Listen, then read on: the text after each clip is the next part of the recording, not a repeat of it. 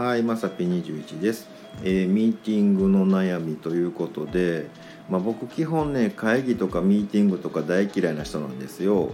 うん、まあねあのなんかこういうことした方がもっと面白いじゃないかみたいなのは全然いいんですけどまあなんかねあの小難しい会議とかミーティングって嫌いなんであの、ね、なんやかんやねさっさと書いてしまうんですよ。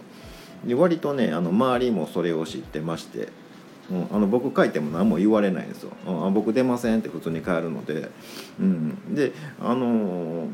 ただね出てしまうミーティングがあるんですよ。なんかね、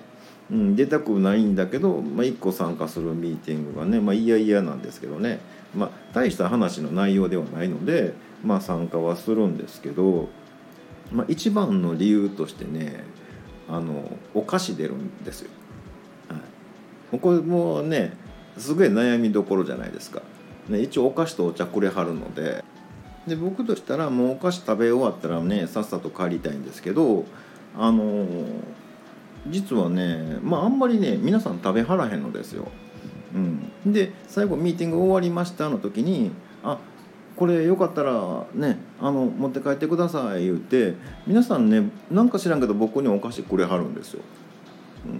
うん、もうね終わりまでねおらなしゃあないじゃないですか。ね。もうこれね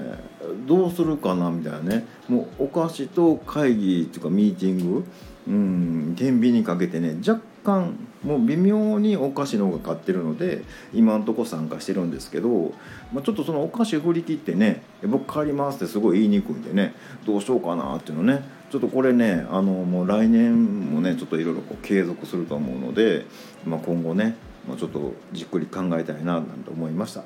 えーということで本日は以上となります。えーまた下に並んでるボタンと、えー押していただけますとこちらからもお伺いできるかと思います。ではではまさっぴ21でした。